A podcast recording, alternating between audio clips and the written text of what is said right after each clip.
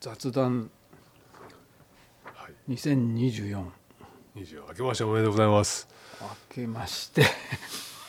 明けましてだいぶだいぶね、また経ってしまっはいて、あそうの、明けましての1回目の雑談今年ですねね難しいですねいつから開けたんですとかねいつまでいつ開がけたこういつまでおめでとうございますとかそうなんですよねあの、うん、まあす三が日そっうていうにしちゃうね、言いましたね、うんまあ、そこまでは少なくともね明けましてっていうのはだんだんほらあの、今年もよろしくお願いします」だけのコメントになってたりするじゃないですか。十数年前に「あの明けましておめでとうございますを」あのその年初めて会う人に必ず言,、言ってみようっていうのをやってたんですね4月ぐらいまで「明けましておめでとうございます」あああそのあじゃあそうですね4月9日にあったとしても明けましておめでとうござまいあ、ままあす。その年初めて会った人にはこういうみたいなことをうん個人的になんか推奨してやってた何やってんですかたんですけどただなんかあの喪中の方とかいるっていうことに途中気づきましてね、うんあんまよろしくないかもしれないっていうんで、翌年廃止したんですけど、廃止してくださいそれ はそれはあの初めての人とかにはもちろん言わないですよねそれは。初めての人あのほらまあその付き合いのないそうそうその日方々にねそう付き合いののなかって、うんうんその年の例えば5月に初めて会った、うんうんうんそうですね、うん今年はじゃあどんな年にしましょうみたいな話はい、はなんかねするんですけどそれもうんどのどの時点までその話がこう通用するのかっ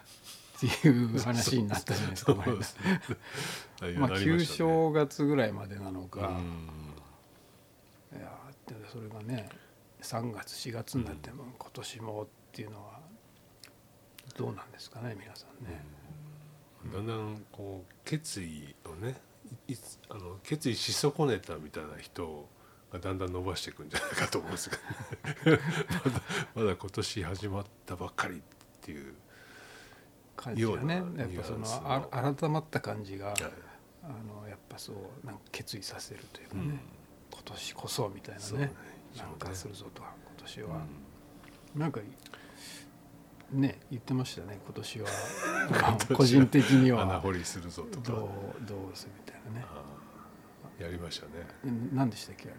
なんか4つぐらい上げてテ今ー年はマみですたねいまずキーワードとしては穴穴ですね穴を掘な穴掘りをりやあるとは儀式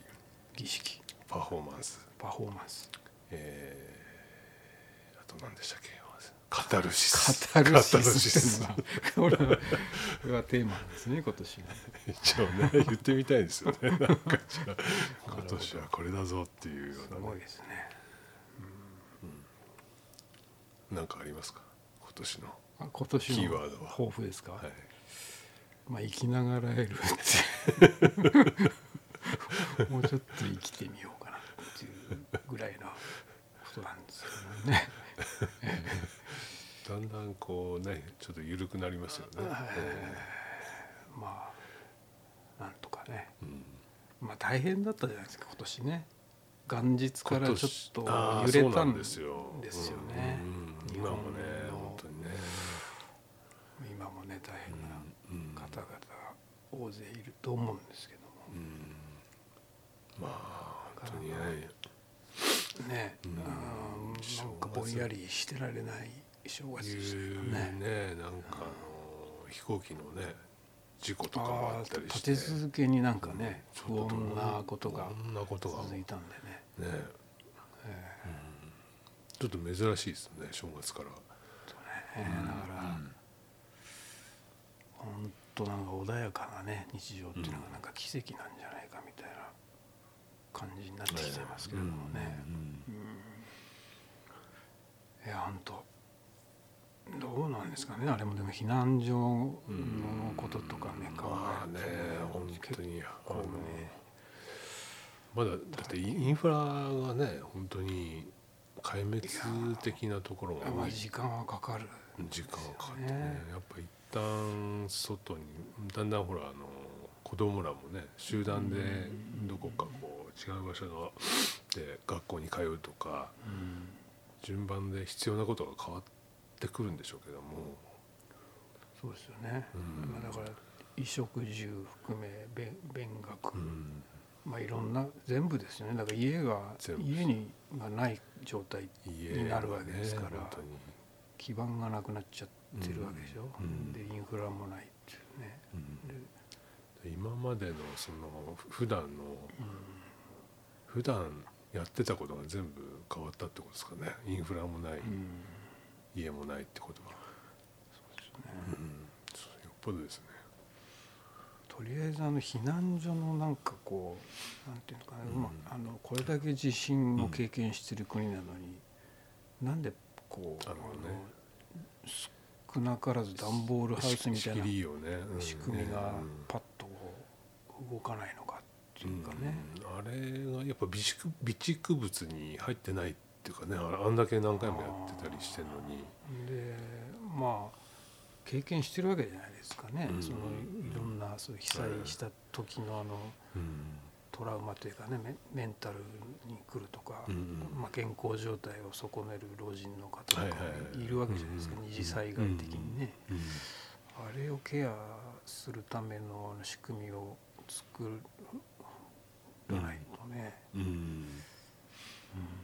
あのなんか韓国とかね他の国はこう、はいはいはいちゃんとこう、うんそのパッと作れるこう簡易的なこう仕切りみたいのがうんうん発達してっていうか、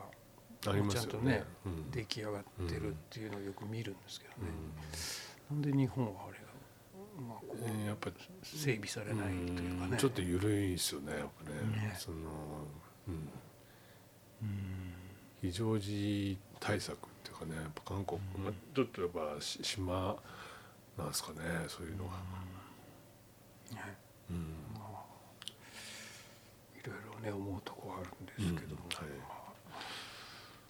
まあまあ、穏やかな日常がねいやー本当ね皆さんうん戻れるようにちょっとずつね、うん寒い時期なんでね本当に、祈りますけれども、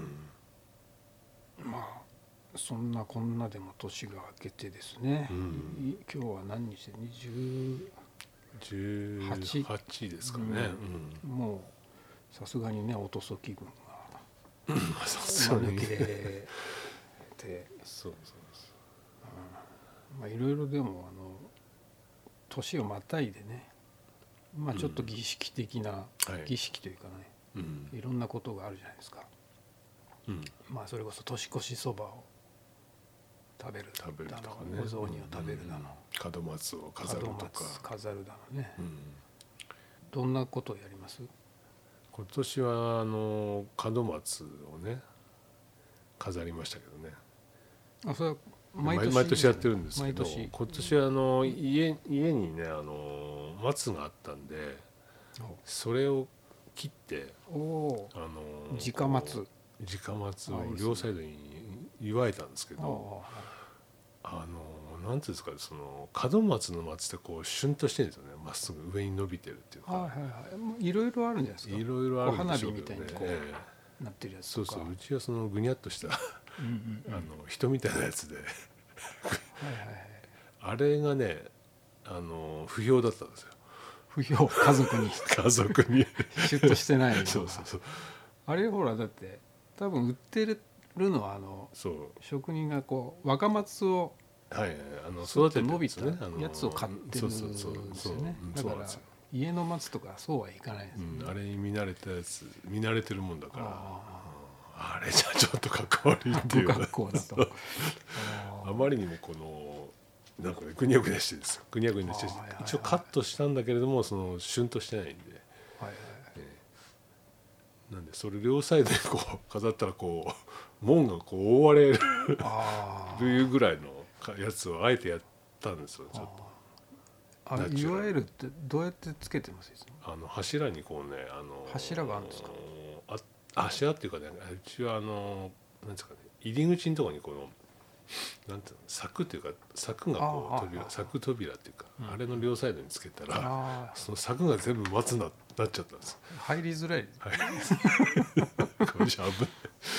これでねいわゆるとあのころがあるんですねじゃあったんですよ、いいつもはねその玄関のところにちょろっと作るんですけどそれやってみたところ不評あで不評えーあの片側一本にしました最 一初本松一本松にあれ大体松はなんで松なんですかね松自体のね、まあ、縁起祭るというかね、あの祭るにかかってる祭る永遠を祭ねあのまあありがたいものとしてね昔から日本ではね、あとはこう幸運を待つとかあまああ、はいはいまあ日本文化であのに根付いてるんじゃないですかねうんうん幸運なものをてか呼び込むというかね、うん、おそらくうちもね、まあ、松飾りが、まあ、うちは階段から行くんで階段の入り口にうんまあ、いわゆるとこがないんでね、うんあのこう階段片方は階段の手すりにこういわゆるんですけど、はいはいは片い方はコンクリの壁なんでこうなんていうのあーフックみたいのをこはいはいう取り付けておいて、はいはいそこにうん針金でこえういわゆるというのが毎年のね、えうん大体28日ぐらいうにん、飾あっ早いですねで。うんあそっかそっか規制とかねあうんうあいう、んうんうんあるから、んで、まあ、7日とかですかね去年も話しましたけどねあうん、の七草がゆ話し食たっね。て、うんそのそうですね。翌朝に外すみたいなね、うんうんうん鏡餅っていうのもありますけどあれはやりますかうんやりますね。あやりますねうんうちにダミーですけどね。一応置くんですよあね。売ってるやつ売ってるやつ。はいはいえあれなんかまあちょっと正月ならではえのね、うん縁縁起物というかそうですね。いろんなものがありますよねう、ん、あれもんなんで丸なんですかね。あれも鏡。鏡はだから神様のなんか居場所あの居場所神社とか行くと鏡がありますよねうん鏡みたいなはいはいはいはいこううんうんご神体みたいなう感じで、んあれ鏡とか開かってきんでとすかかねね。うん鏡開きねうん11日にあの割ってね餅餅つきとかしますよね。餅つきね、うんうんあの年によってしなしたりしなかったりなんですしねな実かった家もね、うんうん面倒だなそうですね。だんだん年取ってくるとね。切るの大変だしね、はいはいはい結構力がねいるんですよね。あの持ち切りなたなたみたいなこの持ち切り包丁そうそうそうでそうやる。大変なんですよねうん餅つきとかね、ううんんそれ鏡をうん割る割るっつうのは、まあ、あんま縁起が良くないんで鏡開きって言われて、木槌で割るんですね、本来はね、でお汁粉にしてうんうん。食べたりするわけですがねなんかをこう割って開くっていうか。あるんですかねそういう毎新年がこうポカーンと開けたっていうか、うんうんそういうことでしょうそういうことでしょうねね よく使われますもんね鏡を割るっていうかね餅はお供え的な意味なんですよね、うん神様うちはそうですねかあの神様がその正月の期間にそこにいてもらおうっていうかねはいいうような、うん、でそれを割るとこにどうつながるのかちょっとあれですけどああまあそれで食べるんですよね食べるですね無駄だなくんだんあのかびてくるじゃないですか、あうんの鏡餅が。カビってきますね青カビ入るんです青よカビねあれあれをよとよあの避けてからねあきあの部分を切ってからこ切っうて食ったりとかもう最近のでも売ってるあのやつはあれはももううカビねこうケースに入ってるじゃないですか、 そうそう収まってるっていうかねあのだんだんねその安安売りになってる感じですね、そんなもんですかなんかねおせちもあんまり食べなくなってきてますしね、おせちもねもはやねいろいろそういう昔からのね、うんことをしないし省かれていくというかね、うんまめにいたりとかねあああいうその意味合いとかもよく分かってないですそうよですねね、うんうちはだからあの地元はえー、と八日堂の縁日っていうのがあってそこでだるまを売りに行くんですよね、へあのえ国分寺っていうお寺おにおですねうーん多分だるまだから群馬からうんそういう行商の方がうガーッと来てだるまを売る位置がん立つわけですわ、うーんでそれに行ってだるまを買ってとりあえず正月終わるみたいああな期間がねうーんで場所によってはほらあのどんどんど焼きっていうんですかはいはいあんなことをやるじゃないですか、うんうんあれもちょっといいなと思うんですけどねあんまり地元でそういうのあんまりないうんあ界隈ではあうん田舎の方行くとねやるありましたねやっどてんたどり焼すきるねがあったしあとはねあれが獅子舞がねああ獅子舞がこう各家をこう回ってこう頭かじかじられたりとかしてねあれは岩手の岩手の方ねあーありましたねあるんですねあれはいつだったかな確か小正月とかちょっとずれた頃だと思うんですけどね小正月小正月今15旧暦でうん旧暦かな 15, 15日は何でしたっけ15 15いや15 1月15って、まあ、そのまあちょっとな10んかあるんですね節目がうん、ずれた頃ですよね、うんねうんいろいろまあやるいやよくわけがわからないなりにもな、まあ、松飾ったりするのはうん気持ちがいいもんですけどね,、まあね街中になんか松がねうんそうそうですね、うん去年もこんな話したか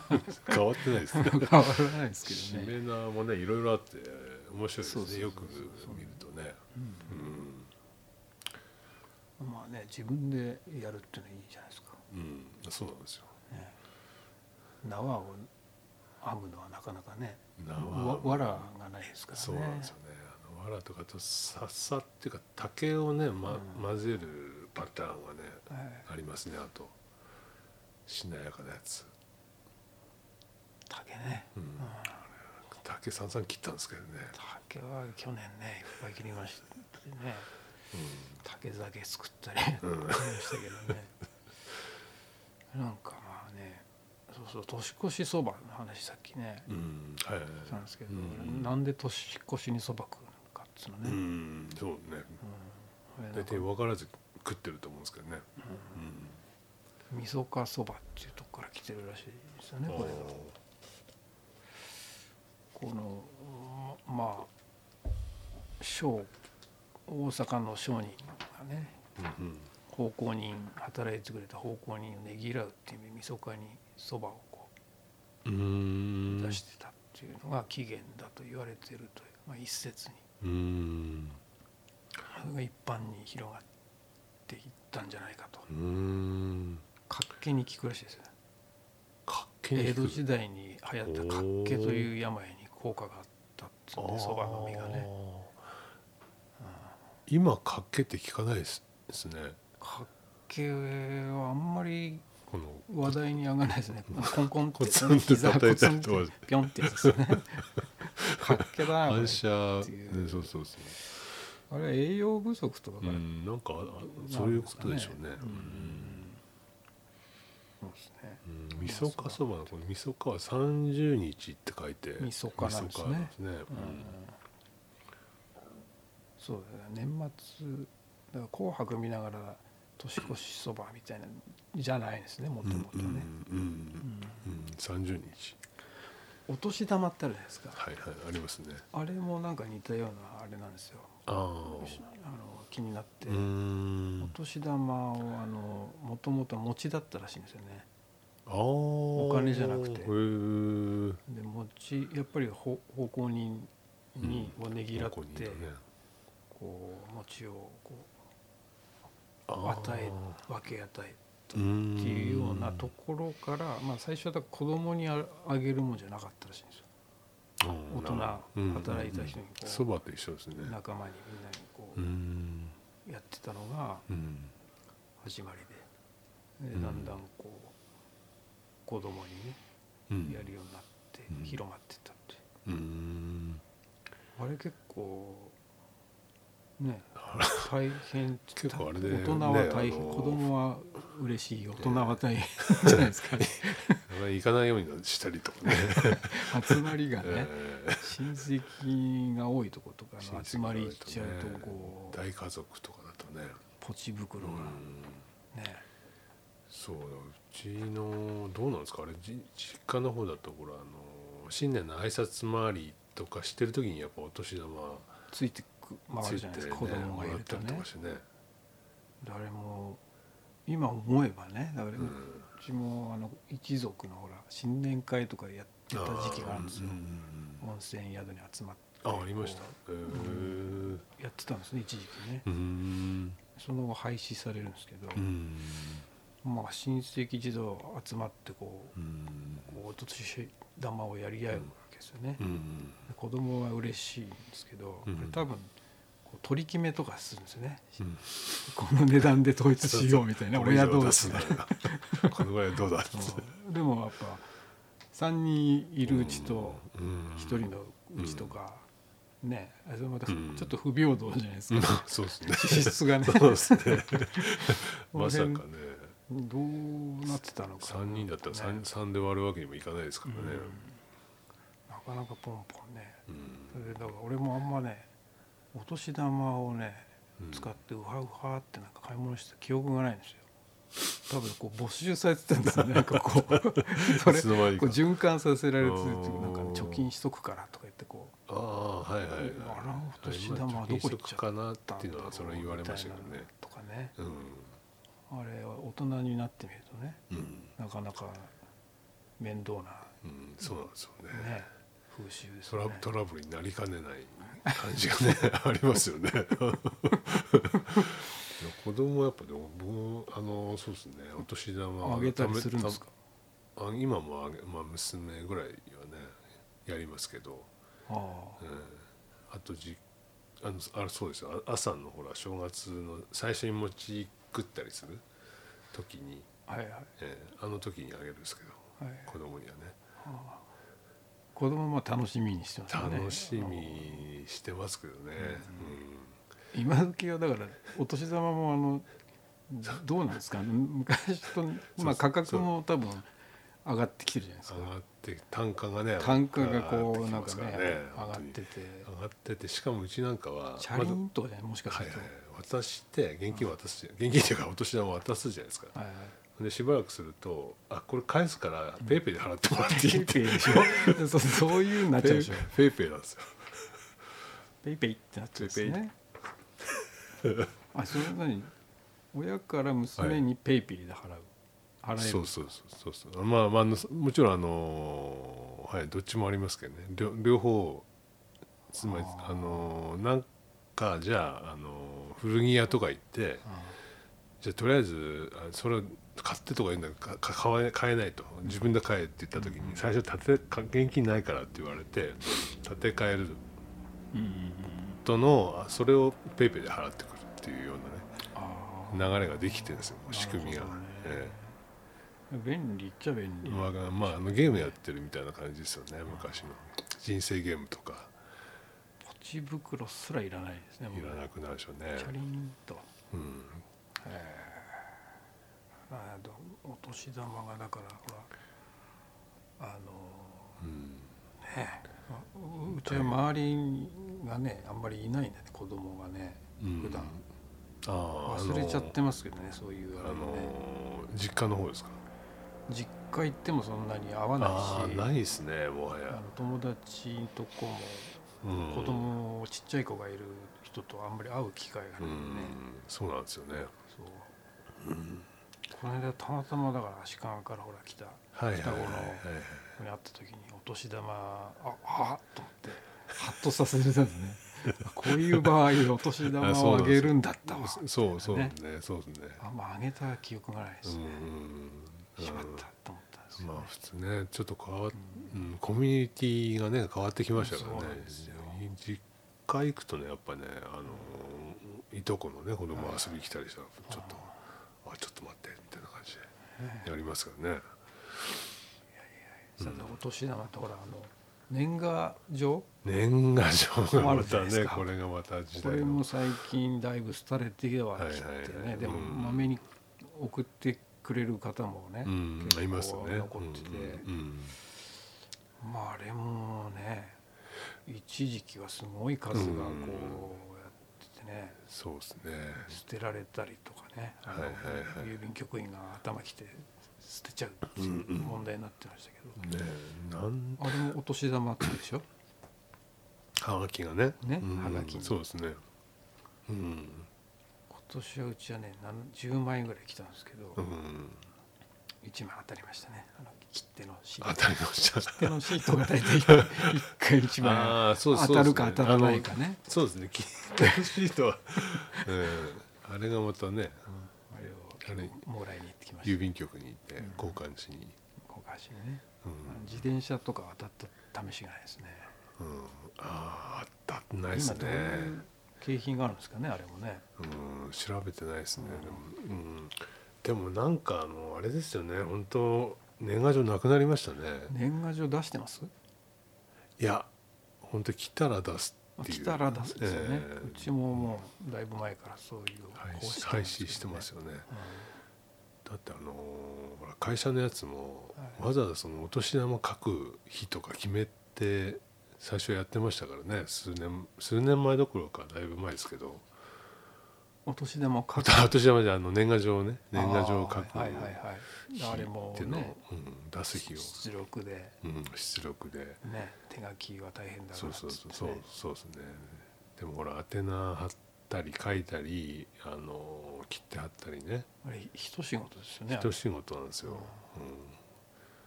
あれはまあなくてもいいんじゃないかうんって思う節もありつつまあ寂しいっちゃ寂しいまあっなんていうのはかねねそうそうそう小学校の頃とかなんかうん嬉しかったですけどね普あ段そうそうそうそうこ会ってる友達からこうねやっぱあの鉛筆で描くんですよねみんなそうそうそうあのドラえもんの絵描いたりねあそのうそうそう芋版をや ってきたりとかね その後あそうそうそうそうそうプリントごっこみたいなねねああいうのが流行ったりしてねはいはいはいプリントごっこねねうんややるわけですけどまあああいう風習もねうん今やそう風前の灯火的ななんか手紙はっていう意味ではやりたいですねやっぱり手紙の良さはねありますからねえー一日ほらあのねその年賀状書く日っていうかね一年をこう振り返ったりとかこうねはい誰それさんに世話になったなとかって言いながらこう書いたりとかしようかなと思うんですけどね。うちもねだから来た分に返すんですけど、うんまあ、最初はえ干支の、まあ、全部手書きでやるんですよね、うんあの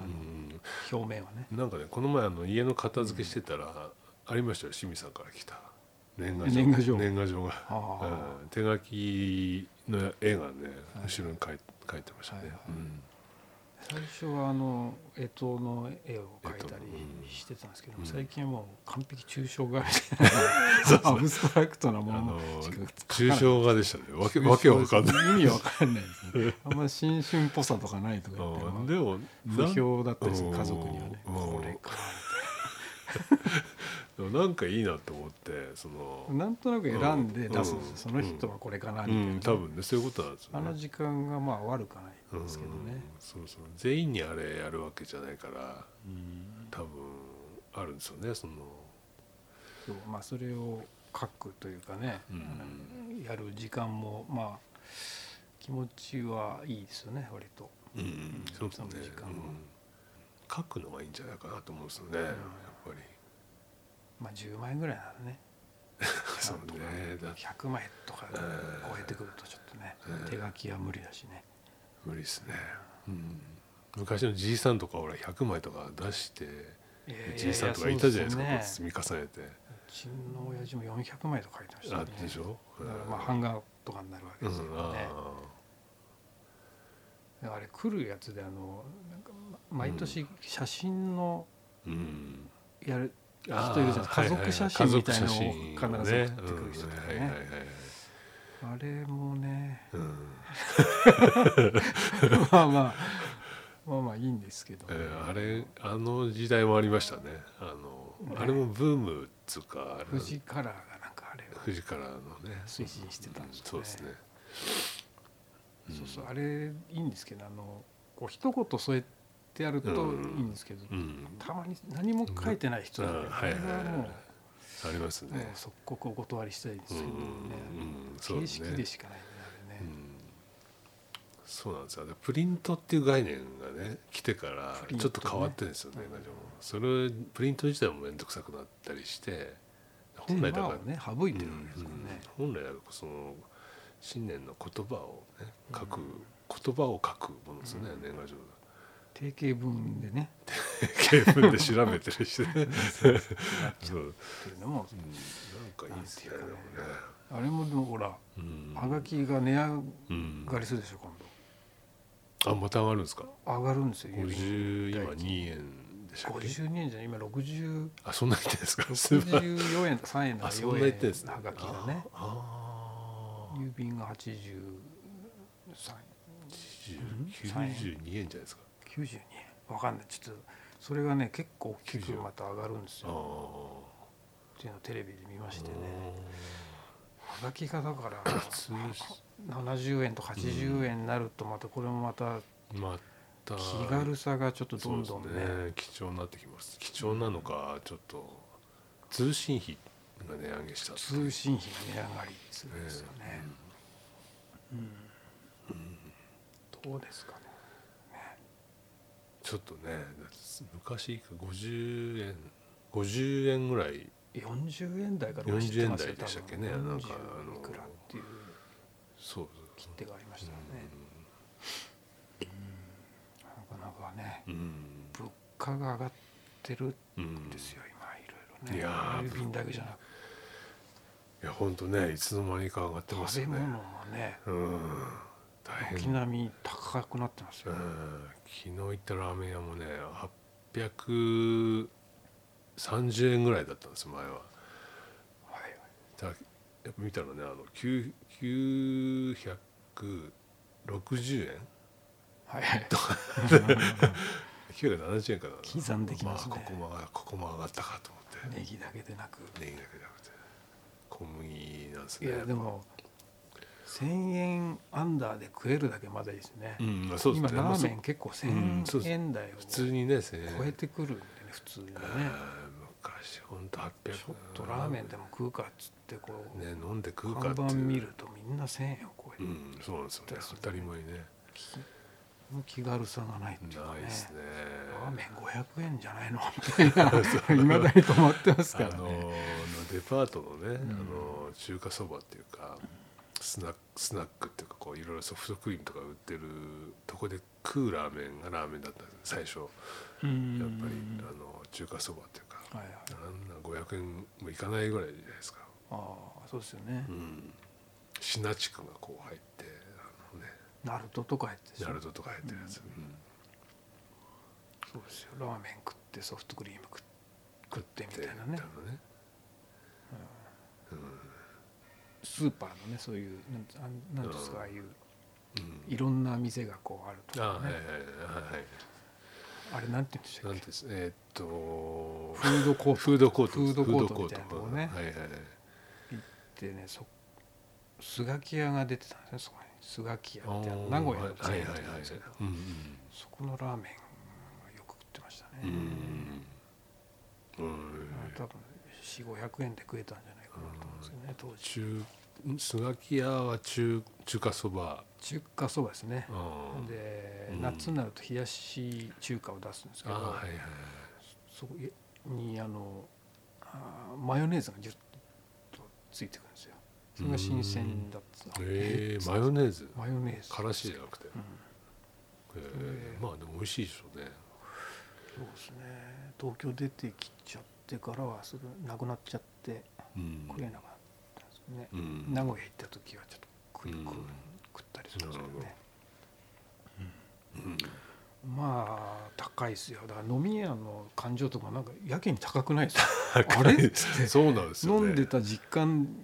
とちょっと違うっていうか、わかるわかるわかるあれ地味にこう知らないうちにこう上げてますよねつまみそとうかそあうそうのね、うん、乗せてるっていうか数ね頼むとね結構いっちゃってたりね、あれちょっとびっくりするんですよね、うんあれっつってね軒並み上がって ますわ。 la la la la la la なとはまあまあそういういろいろね正月はいあそうだその服はいはい服を呼ぶなんか縁起物みたいなね話でちょっと気になってたのが、あの中国のほら中華料理屋に行くと必ずと言っていいほどあのうん「服」っていう字が逆さまにこう貼ってある中華街とか行くとああありますねあれずっと気になってたんですなん、うんまあうんそういうもんだと思ってうんたんですけど、あれもねやっぱり中国その縁起のいい漢字みたいのをうん書き初めみたいな感じでああするっていう文化があるうみたいで、んまあ旧正月ですね「服」っていう字をね、うん書いてこうあちこちに「晴れ」みたいな、それも由来的にはその偉いうちの奉公人みたいな人に貼っとけとうん言った時に、まあ、額がないからその字字を知らなかっうた、んでそれたまたま「服」っていう字を逆さまに貼っちゃったらしいんですよねおおあたまたまだねたまたまね。うでお前んなんて不吉なことをするんだとうんで怒ったっていううんだけどそれがあの「ふ」なんていうんですか「た倒倒れる服」って書くんですねあれああ服が倒れる了解っていうそうそう服逆さまにそうそうそうそう服がね倒れる服豆腐って言われたりするんですけど、んあの発音がですね服が逆さまになるっていう「ふだおら」っていううん発音はちょっとわからないですね、うんっていうのと服が来るっていう意味のうん言葉がうん同じだったんですねあ。あでそれうでんそうなったと。あ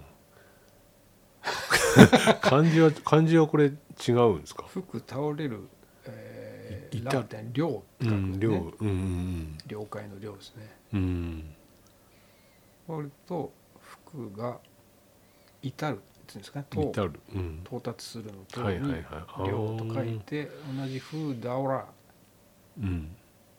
と同じ発音で違う意味だうーんなるほどと。うん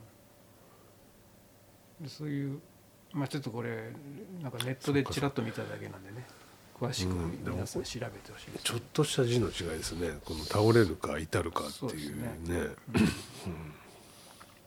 まあ、落語でいうテレスコみたいなテレスコみたいなねあの逸話があってですねそれが広まってたと、うんうんあそういう意味な倒のれて「風だおら」ってういうん服が来るっていう意味合いに取られてったっていううーんことらしいんですよねなるほどあのーなんかすあの服っていうのはだから内側が服なんですよね福は内服は内だからだから外側から見たら服は逆逆でいいんじゃないかっていう外側から見る見るつまりあのこうい内側から服を見たら、まあ、服じゃないですかうん、で外側から見たら服は反対の字になるああそれだからはあそういうの反対なのかなと思うんですよ、それはあの逆さとは違うんですねうん、そうそうですあのしんな向きじゃなくて向きえーあの裏表、裏表裏裏表表えねえええだから外側そう内側から見た服が正解なのかなとは思ってたんですけどね反対ってことは。いやいやこう180度あこう180倒あれるあの逆逆さになってる逆逆ささににななっってるやつあ、うん見たことないですか逆中華さ料に理へ屋行くと大体ありますよ、服っえていう字がこう逆さまに飾ってあるんですあよー飾ってあったり書いてあったり、えー気をつけて見たことなかったなかったあであすそねあれはだからわざとうんうんわざとなんですねうんなんかそういうね由来を知ら,、うん知らないでいろいろ見てるんでまあそうね気づかなかったですねまあ何でも縁起物のね、うんありますよねうんこの間もほらボロ市行きましたねボロ市行きましたボロ市のねタイミングがええうん同じで、ねえたまたまでしたねねそれであの寒かったですけどねあの日は寒かったないつでしたっけ今週の月曜日ですねあれは冬将軍が来てましたね冬完璧に冬将軍でしたねあビリビリでもまあ結構人がねーいやわんすさごいかな来てこういて、う地域ねあうれも、んまあ風情というかねねえなんかあれうに行んくぞっていう人がいっぱいいるわけですよねうんね2ヶ月にわたってね2日間ずつやるんですね12、年末の15とね年末の15明けた15 16と16とうんっうんていうのをやるわけで、まあ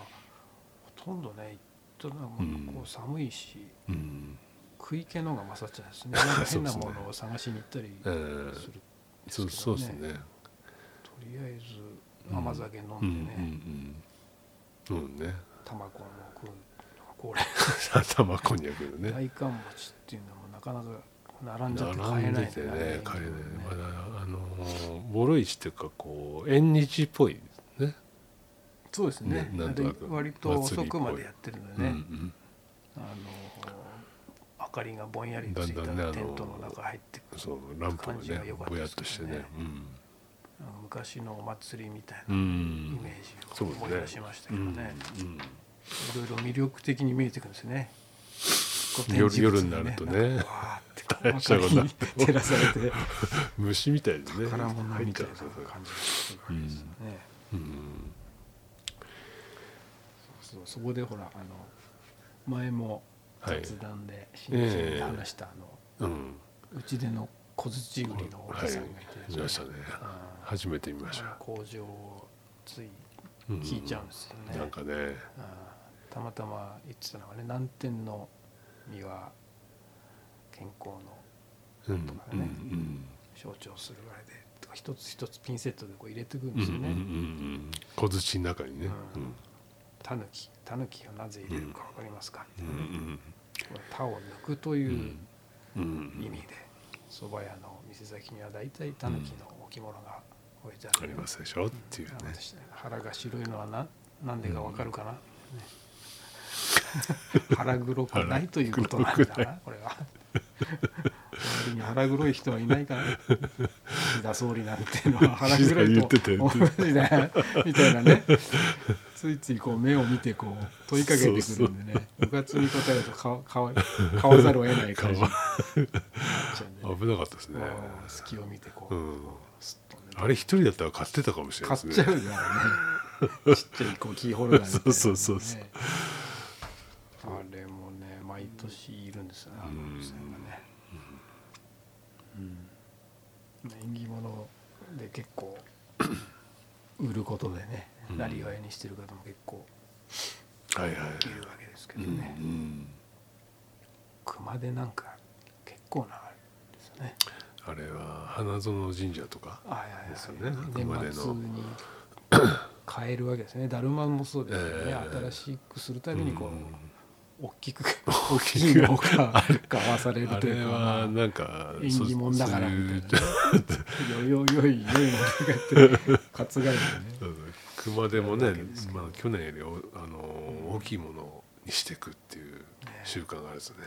あれ完全商売ですね繁栄をね繁栄ですから、あのなかなか買いづらいですねえー買えちっちゃいものをねね去年よりちっちゃくするってしづらいですしよょぼねくなるあれうまいこと考えたなと思うんですよねまあなかなか多いですねそういうんうだからでかいものはいいっていう考えですよねあれは基本的に、まあうまくうね、んうまくなはまはめられてはるめというかねはめましたねう、ん、まだ穴八万なのはまだいいですねうん、まあ一定ですからね一定してるやつ一定の8番 の紙をくるっとまとめあーそうそうたそうそう投げたやつがねまたコンパクトでね可愛いですよね、うん、花八番なんか買ったんでしたっけあの時ね何ですかボロ市ボボロ市ロ市はねいくつか買いましたねうん変なあのなナノダちゃんみたいなあのなんていうんですかソックスなのソックスこう綿を詰めてこうね布でギュッとこう人型を作ったやつとかね人形とかそれを乗せる木馬みたいなこのゆりかごとか別に買ってんですよね別で買ってるんですよね。組み合わさっちゃうんですね、そのええ脳内でそうねですねこれだそうですねあとはこうちょっとあのビーズの黒人のこうキーホルダーとかねえーなんかそうビーズでできビーズでできてるそれはあのあのなんつうのぐちゃっとしたとこからこう探したらたあー100円でいいっつうから はいはいもうやったとかって買っちゃったりとかね結構人形買いましたね人形の日でしたねあの日はね、えー買ってましたよねでもいろいろあの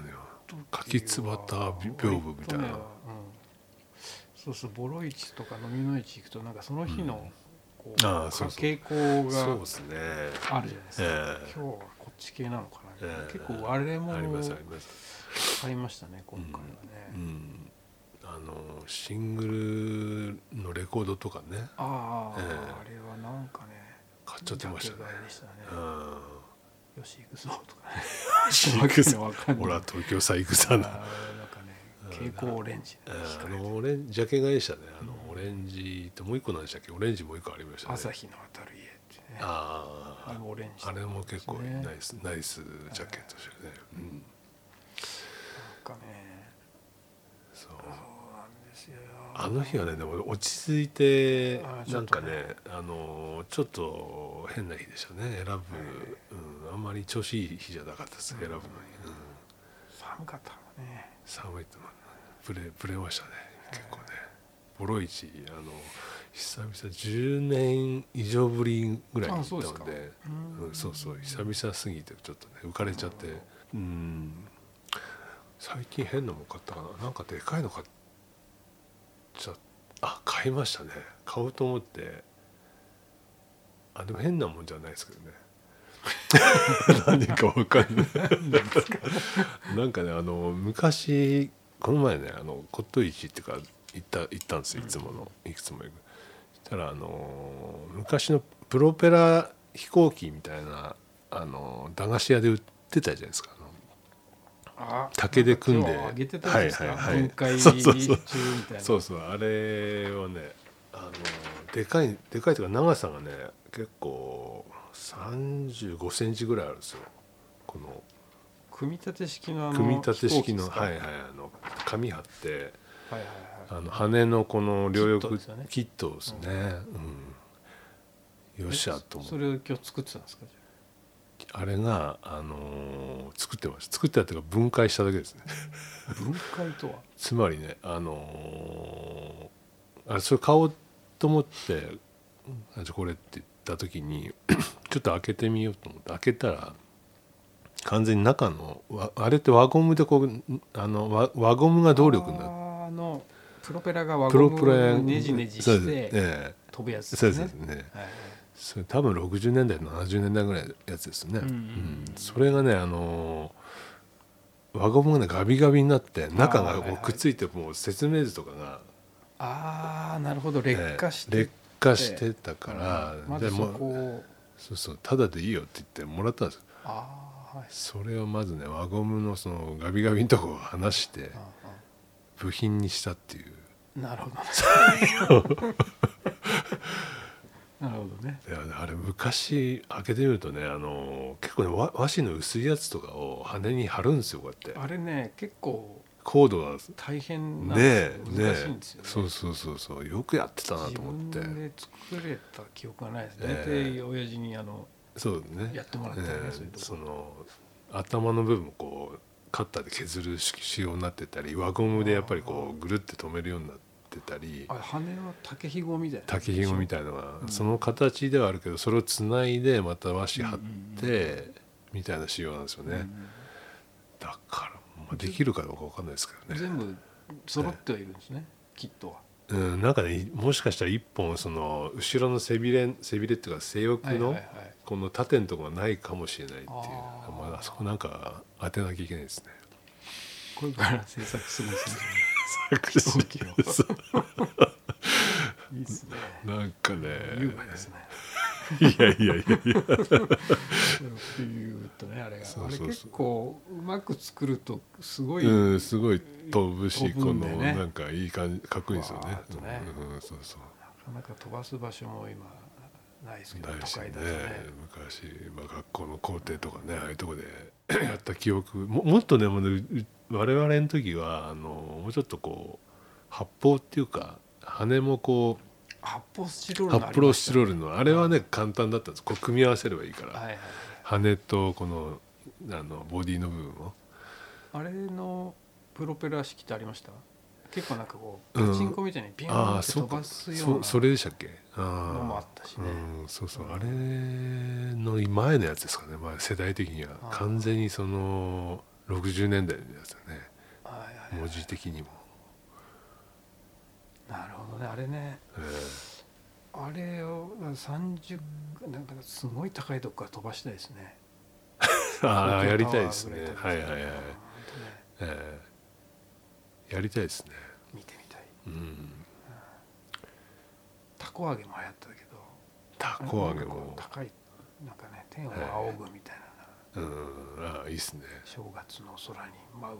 うんああゲイラカイ ト高ゲいイラカイト全盛期ですよねゲイラカイトでしたあのなんねかこう目 あがの目目が目がついてるや血走つった目が鳥の目みたいなやつそう猫もジャクシもゲイラカイトあげてましたけどねビビビビビビビビってそうそう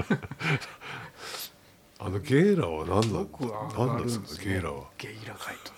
ゲイラさんがなんかねゲーラさんのあ作ったやつ作ったんですかねカイトはタコでしょ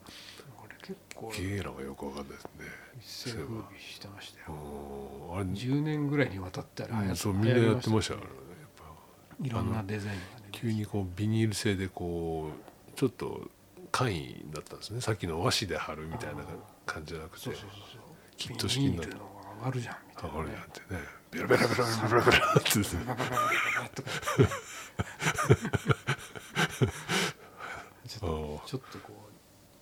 やうりたい日常をこう切り裂くようなデザインですよねあうれ目ん目がね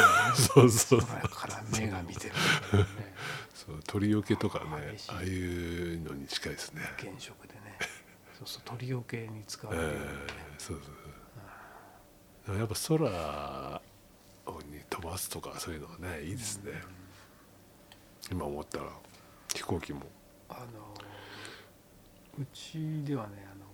本になってて紙をうんこう切って型になってて、うんそれをこう貼り合わせていくと、うんこうよく飛ぶ飛行機みたいあなあそれもなんか飛行機集みたいなこういろんなタイプのうんへえなんかあったんですよそれを買ってきて親父がうーんそれを作って飛ばしてましたねへえむしろ親父がハマってねうんなんかやっぱ飛行機もなんかありますねねみんなこう取り取りつかれるというか今じゃね紙飛行機の一つも作れないですよ、もう忘れちゃってて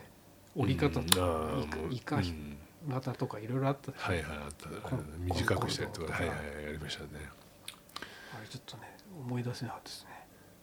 何年か前に本当ですかあの紙飛行機作るっていう機会があったんですけうどん折り方は忘れちゃってましたね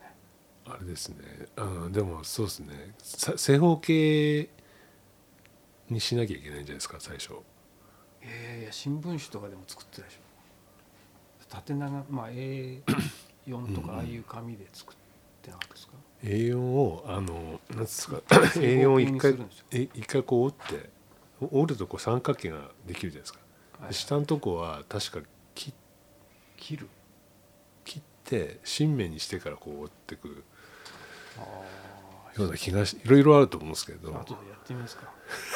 やってみますかやってみましょう折り紙あやりましょうやりましょうですかあのねコ紙ピ飛ー用行紙機をやはいりましょうやりましょまあ、いろいろ遊びもあったわけですよね、うん奈良ではのねうあれはこの前もあれそういえば変なもので言えば買ってましたねあのパフォーマンスでも使ったまあ、買ってあのマジックニ坊主マジックに坊主売 ってないんですよ最近ね、えー、ねあれ今度ねちょっとインスタに上げようと思って、うん毎日動画を撮ってるんですけどね、うんあの知能でパフォーマンスした時にあれをねうん見つけて、うん100均でねうんあのなんなんていうんですかねウニのうにょうにょした、えー形はウニであのブヨブヨしてくっつくんですくっねつくね壁に投げつけるとパラパラパラカラフル蛍光色で落ちてくうるんあれは音が面白くてねパラパラパラパラって雨が降り始めたうみたいんな音がするんですよえあこれ面白いなとう思っんて、そう面白いと思う、買い足してねうん7セットぐらい買ってこう大量に持ってるんですけどうん年末のパフォーマンスでも使ってうん、ただあれがあの残念なのはあの床に落ちるともう即ほこりとかあの、うん、あくっついちゃって、ね、全部吸着するんでううんうん、そうね、で洗うとあれがまたさらにね粘着力が増しちゃううんですよん、ペットペトになってなんかこう爽やかさがなくなってくるんですねあれはでもねマジックニボーズっていう名前でですうね、ん、 100均で売ってるんですけどね最近あんまりこう見かけなくなっちゃって、うんあれは知らなかったですねで前に似たようなやつをねある見た見たことありますけど、はいはい次々とああいうのねうん、うん、なんか子供ねのお、もちゃうん出してきますよね、うん、100均ですもんね 100均でねそうね100均もおもちゃ充実してき充実っていうかいろいろ出てきてますからねうんうんたまにねチェックしちゃうんですうよね、ん、昔あのあのシリーズだとこう壁にペンってやるとあのうん、人間の形しててこうパタあンーパタンパタンってこうあは落いちてはくるいやつ知ってます、ああ知ってます知ってまえす、えうんあれとかねあーまず中国がそういうの先駆けるんですよねあ露店で売ってるの一回中国行ったー時うに、んあの玉みたいな感うじんになってるんですよ、顔顔になってるうんうんうん豚の、うんそれを思いっきり壁に叩きつけるとベジャッとくっついて、うんあーヨンヨンヨンヨンベトってこうそれも落ちてくるんですけどへえそのこうベシャッとなり張り付きついた感じがすごくて、それも2年後ぐらいに日本に入ってきて、うんもう忘れ去られてますけどねうん露店で変なものをああこう売るんですよ、ね、うーんそうそのピコピコって落ちてくる人形もあれも中国うん来てんじゃないかなへえそういうものが100均でねう売んられるようになって、うんなるシほンどプルで面白いですけどねうんシンプルですうねんただあれは埃まみれになった後どうすればいいのかっていうのはちまあ使い捨ょってと考え使い捨的てな感じですよねねでもそれでも水に触れると ベタつくっていうのはそのなんかこうベタつかないなんかをこう粉とかそういうのをやってるってことですかね。なんですかね、うん成分どういうだからことそなののゴムみたいなもの樹脂うんうんに何かこうベタつき成分を入れて作ってるわけじゃないですか、うん、難しいですよね、うん扱いがね、扱いのね。まあ、いずれ劣化してうん、硬化したりするのかうもしれんないですけうどね、ん、それ取れるだけゴミを洗って取るんですけどうん、どこまで使えるかなと 思ってそれこう結構な量があるんでねああ、ですよね。ただ捨てるのもあれだなと思ってこあーだってあれ一袋結構入ってますよね数は三十個ぐらい入ってまうあれはね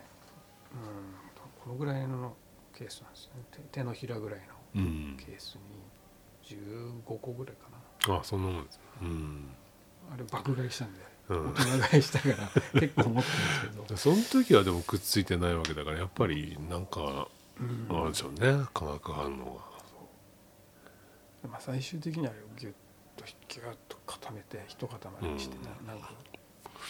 はい樹脂で固めちゃうから、がうん、うん、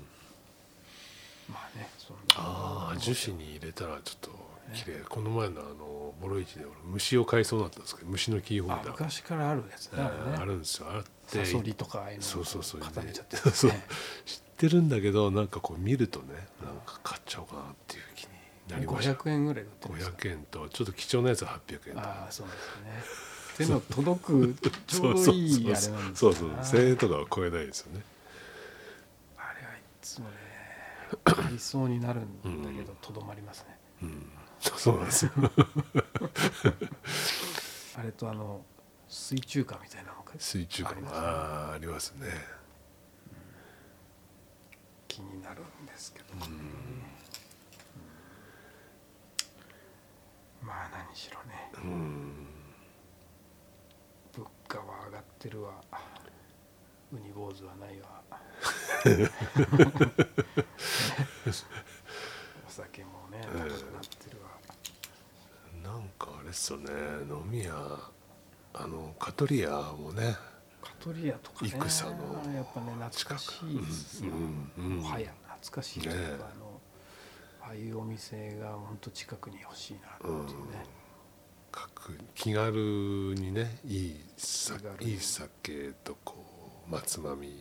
食えるないですよななかなかないんですよね教えてほしいですねいいえーこの飲み屋前ねのあそこのねあのーまあみんなでえあのい前に行ったことある満腹亭ってあ言った満腹亭ね満腹亭渋谷のもか広なり告とね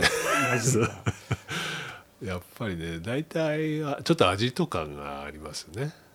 まあちょっとね、うんあなんのか都会っぽくない都会っぽくないそんで人気店ですねえーで条件としてはでもいい酒、まあ、安酒だと困るんですよそういうところ安酒な安ちょっくと安かろうなとこだとね、最近飲みたくないですねあんまね、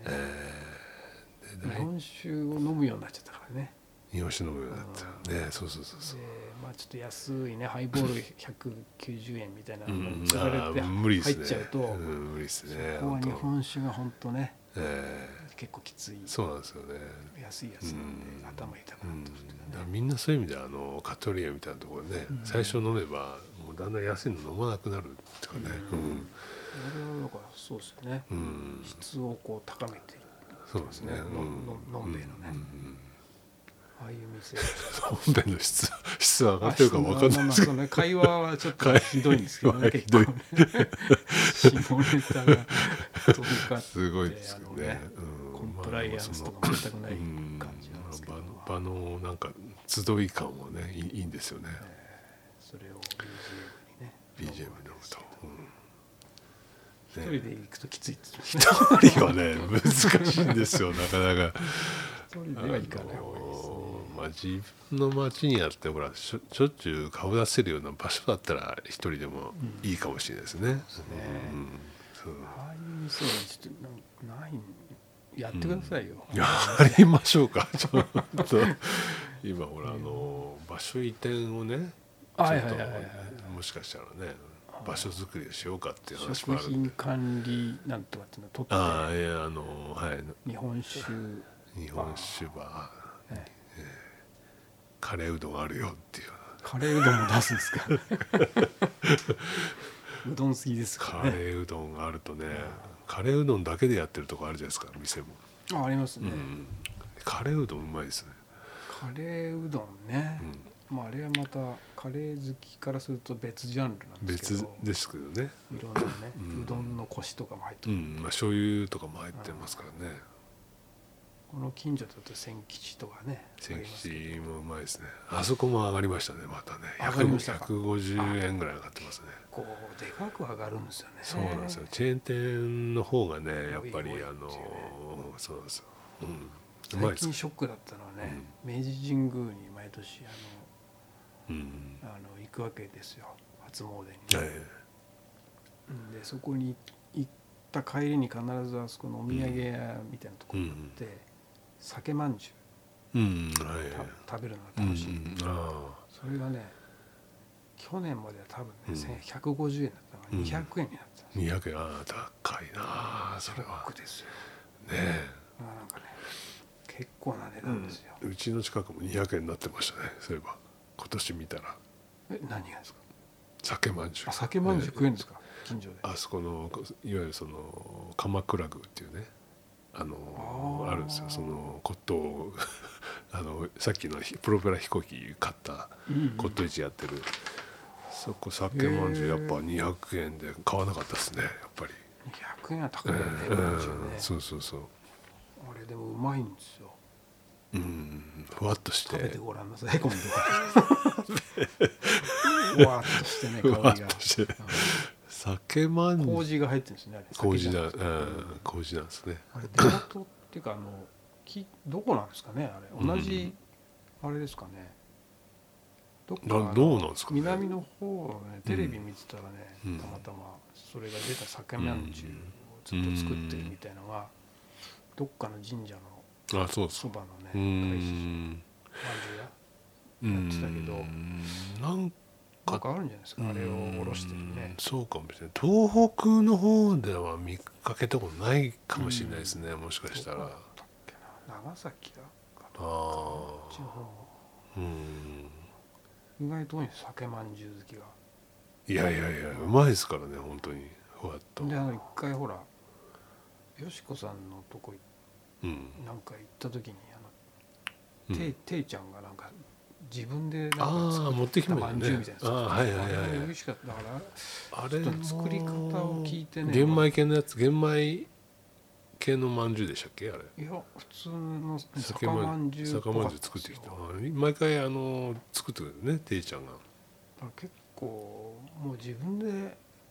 やり作酒まれんじゅるうようになった方がいいかなってああじゃと思あい始そめてのやりましょうあのなんあれせいろせいろねもう買えば蒸できしる器でねうんあとはあの小麦とあの麹の配合うんうんうんとあんあん選びですね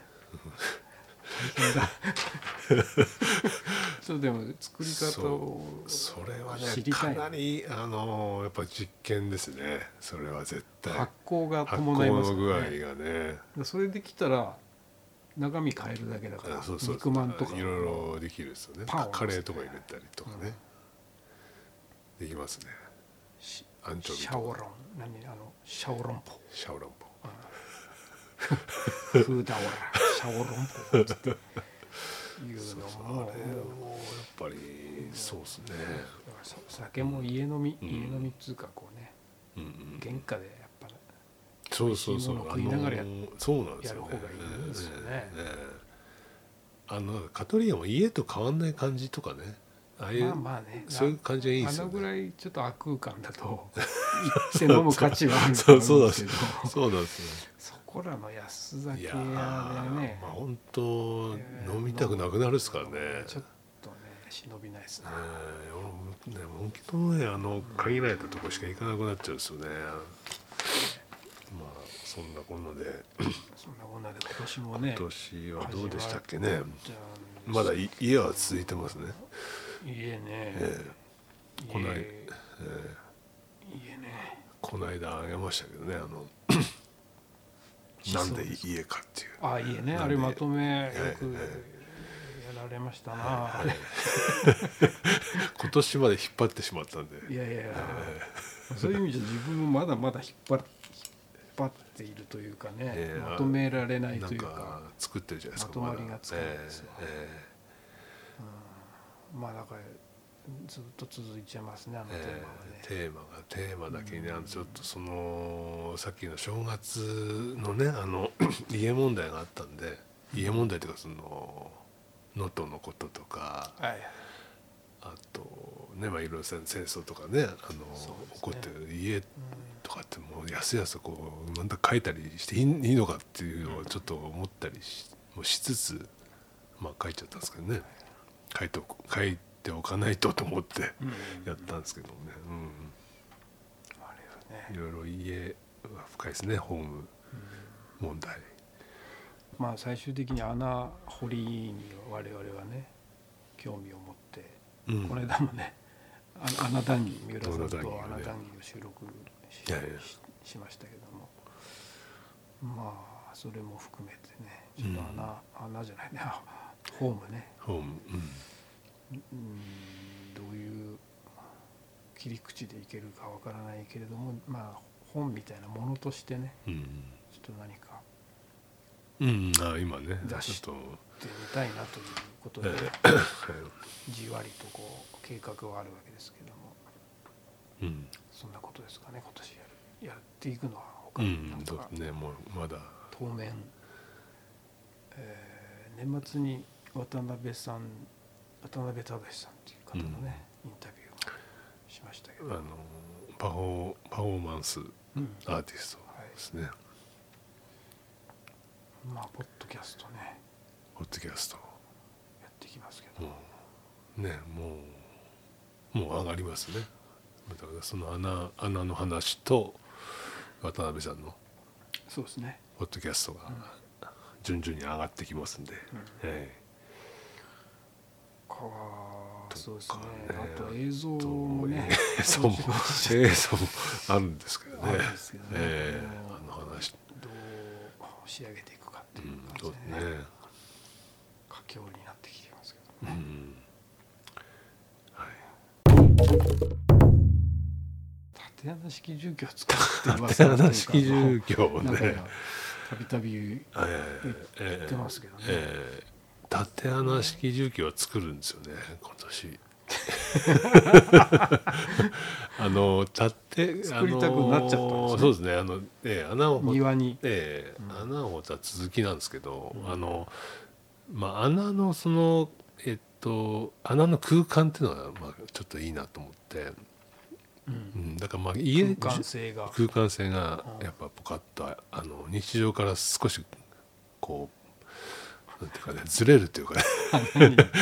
入りたい 入りたい穴入りたい穴があって入りたいって入りたいええまあ、住居じゃないですけどちょっと小屋をなんか建てようかなと思ってた矢先にそのいろりっていうかこのあのコンロとか置いたりするね、うんええあのちょっとしたこう木を焼けたりとか、えそこで寝たりとかじゃなくええあのクッキングストーブとか置いたりとかしてまあなんか空ええまあなん二人かぐらいはできる空間を作りたいですよ 穴穴っていうかね、うん、でそのまあちょっと掘りさこう穴の流れで言うとやっぱちょっと掘り下げたところの空間を作りたいっていうので、うんうん、ちょっと庭だからねいろいろちょっと掘ったりしてるんですけどやっぱ根とかがちょっとつながってるとこもあったんであもうやり始めてやり始め掘り掘り掘ってみてるんですよちょっ と。お父さん何やってるそうそうあっちこっちやな やってるんですよ実は掘って。えっていうーねその木木があのダメになっちゃあれだなとか思ったりはいはいもうここいらないなと思ったりそういうちょっとねリサーチからやってますねあ、えーーぜひぜひってえー火を焚きましょう あそこで、火を焚くんですねそこえー火を火焚ってくな生火を生ま生焚けるようにす火あの釜を作ってちょっとこ釜うに煮炊きができたりとかあのそれも土土のあの土釜みたいなの作りたいんですけどね、なかなかですねええあのもしかしたらまあレンガ状態になるかもしれないですけどレンガ積み重ねた釜もできるあだしとするとじゃあ中心に火があるってわけじゃないですね釜だとなるとその奥ですねやっぱね奥、まあ、真ん中、は煙い、突とかもつなげるわけですからそうですねうん独自のはい小屋ってことえでえすね小屋小屋を縦穴式はい穴蔵をの穴蔵穴蔵を作るとあー楽しそうですねあのやっぱあの結構ほら戦でも火を扱ったりしてて、まあなかなかもなかなかそのに日本の今のね住宅街だとこう火を起こしてあの火を、まあ、焼い焼い焼いて、うん燃やしてって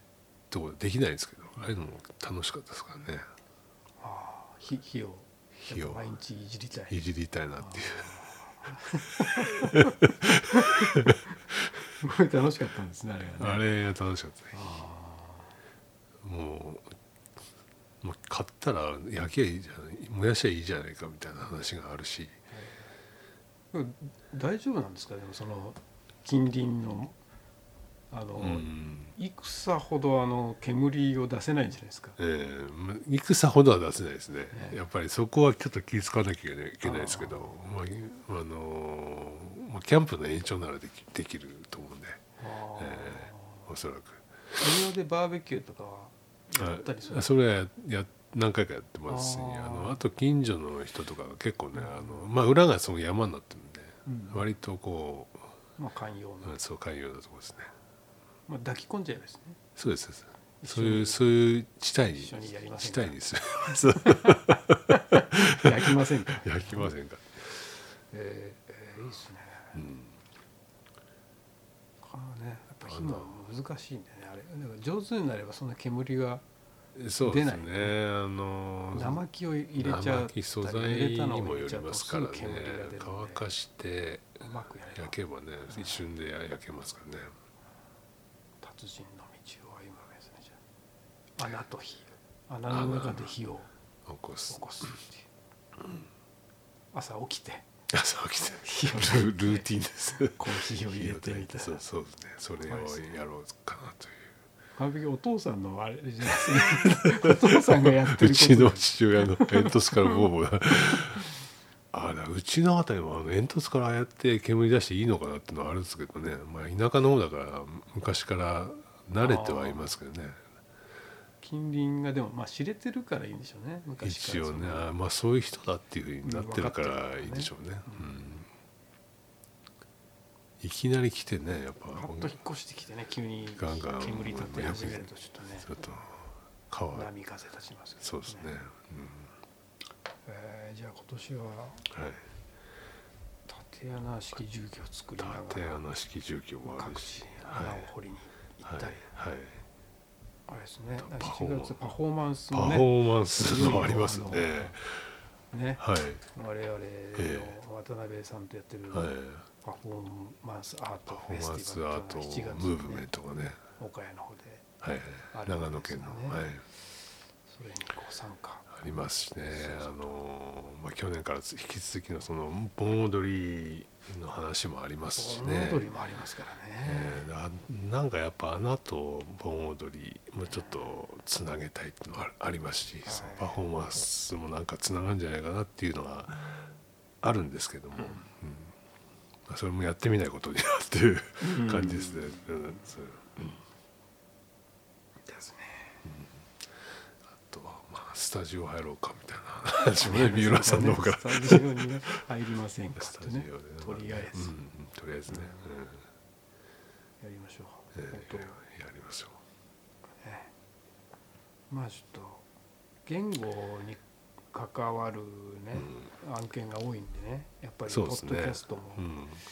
そうだしウェブもやっぱテキストを残さなきゃいけなかったりするはいんではいはねいちょっとそうですね頭がそういう文字脳にななりはいはいがちなんでうんうんねうんうんやっぱ音であのうんうん言葉じゃなそういですねコミュニケーションみたいなのをたまにややっていきたいですうんうんね、うんそういう時間を増やせたらうんまあ調整ですねチューニングというかね調整しつつね体と脳の、うんあとは酒まんじゅうを作れる酒まんじゅうと角打ちとヤギ節をね行きたいんですよヤギ節がねうん桐生、桐生ヤギ節をちょっとね、生で体験したい、あの辺もなんか穴とかありそうですね穴ねうんなんかほらあの埼玉の方とかも穴の穴の住居みたいなとこあるじゃないですかあのこの前あのあしあれいなかったでしたっけ穴横穴のカッパドキアみたいなあの遺跡があるんですよおお埼玉吉見吉見なんとかってとこですねちょっと調べればあるんですけどそれそこはな遺跡みたいに残って遺跡みたいなのまあ中原君に聞いたら、まあ普通に行きますよみたいなことで,、で横穴がこう開いあ開いてて奥がやっぱそうつながってたりっていうような地域があったり、まあ、昔の一石を生かしてあの後々はやっぱ戦争のその武器庫で使われたりとかもあったらしいですけど今はどうなってるんですか今はもう観光地あ観光地で、まあ、全部入れるかどうかわかんないですけどもう埼玉県人にとってはまあしよく知ってる場所みたいですけどね。おーうんなる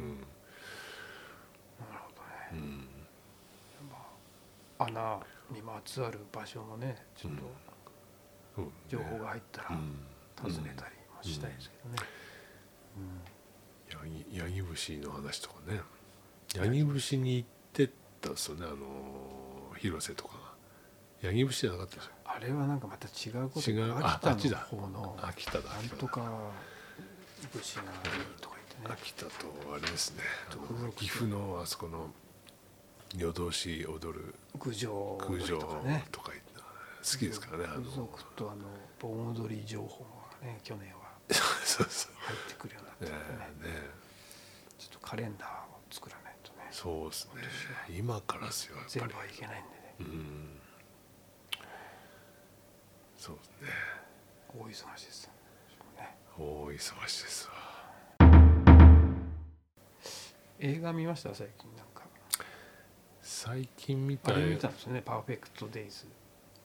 あパーフェクト・デイズは見てないですよあれ見見ててなないいですうんそう間違えました何を見たんですかあのーパーフェクト・デイズじゃなくてその前のやつですよね素素晴晴ららししきき世世界界ええあえーえ西川美也さんのそうそうそう、そっからですねそうですねあれも役所広司さんですからね、ねええあれ切ない話でしたからえね、うんあれはね、俺もあれを見てからえあのーねえうん周りの人間西川美也さんの映画はいいといううん、あそこからですか、のがアマプラに大体あるんでね、うんうんあそこから年末から正月にかけてね、うん、ほぼ大体見たんですけどね、西川さんの映画ね、うん、大体揺れ揺れんるですとよ 揺れてるんです揺よねれると揺れますよね登、場人物がええ揺れまくってる、ね、ええ揺れて終わるじゃないですかまた、揺れたまま終わります揺かられねたままねあれがなんかねうんなんともねちょっとまあ独特の感性ですよね。反映しちゃうんですよねなんか自分がこう投影されてってね、え具合悪くなってくるんですよねーそうですね。誰にでもありありあるっていうかね、そういう部分をにこう突っ込んでくるっていうかね。そうなんですうよねん。是枝さんのあれとかをやってたんですよね。近しいとまこあねやりつつだけど、本人もね、あの独独自のうんああいう女性の女性なのか男性なのかはあのと特定できるあれではないですけど、心理描写っていうかあの。うんまあコンスタントにでもあれだけ結構出せるっていうのはすごいうんですね、やっぱね、まあやっぱうん、表現したいことがあるんでしょうね、うんああいうね、うん割と一貫してそうねテーマが、るような気がしますけどうんね、うん自分が見たのはあれですねブラッシュアップライフですね 映画じゃないけど ドラマのねドラマのあれはあれであれも面白かったですねバカリズムさんのねはいはいバカリズムさん何回も生き返るっていうか何回目みたいな3回目みたいな話とかねやり直せるってややつりで直すせねねやり直していいものに転生したいがためにやり直すけけどど毎回ちょっそう半ばにしてなんかねやりきれないっていうのが残ってでその、まあ、人間にも生まれ変わるっていう最後のね5回目ぐらいでと、え4回目かあのなったんだけどそれを選ばずにまた元の世界にを選んじゃったっていうこととかね、あ3人組がいいですね女子の。 はい、ナッチとねミーポン、あのあのなんかねはいざっくりした感じがい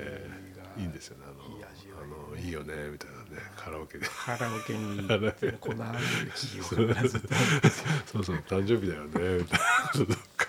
やり取りがねなんかいいですね。意識を持ったまんま ねうんうんもう一回やり直すっていうのは割と斬新っていうかね、まあそうですねあの設定がね、うんうん意義がないんですけどね、えはいまあ、というえとい感うじことでですかね。あの取り留めがなくはい、進んでおりますが相変わらず、まあこちらぼちらとね、はいやっていきますので、うんえーとはい次回はまあまた春春ですかね春へうららと暖かくなる頃にうんはいまた雑談をできたらって感じでしょうかね。そうですね。ねうんそのその先のポッドキャストもまたちょっとねキャストのね、面白い人、ゲスト気になる人、まあえいいろいろいるいるんですけどもね、ええ誰がいいかとか、そうですね、頃合いのいいとところではい、インタビューしたりしていきたいと、ね、はい、うんええ体も体も使いながらっていうのがね、体をね程よく動かさない使とえええね、っていうのは去年錆びついてきちゃってますからね本当に滑らかにしとかないと、滑らかにこういきなたいんんかあでっすたけ時どねにパッとこうやっぱ錆びついてるとこう動く気にもならないとかグねキッとなったりしますからねそれをすっとこうなかなかねねチューニングもだんだん大変になってきますけどそもね。うですよはい まあその家の次のね段階のイベントもはいはいはいまたね、はいそうで少しすずねつちょっとえーはいねですね姿を現してくるんじゃないかと、うんうん、人の条件っていうんですか人の条件ってねね人大放出っていう案も出てますからね人大放出人ね 人の形に人の形ちょのっねとねはい、着目したはい、展示などそうですねはい、をやろうということでうんはい、古物巡りもちょっと動物巡りねねあーやなりんながらかねあそこに行きたいですよねどもこでうすか見定めましたね僕は。ななんですか見定めた曇りなぎまあなこで、のはいあ全のてを見定はいめはいあの行くならあそまあいいくつかあるじゃないですかやっぱ市場って。一番ねこはいあのふ服飾服に強いとことかその骨董あー古美術に強いとことはいかは、いけ、傾向ね、がカねンカングとかやっぱ道具にうん並べてるとこがいいかなと思って、うんううんうんんそうですね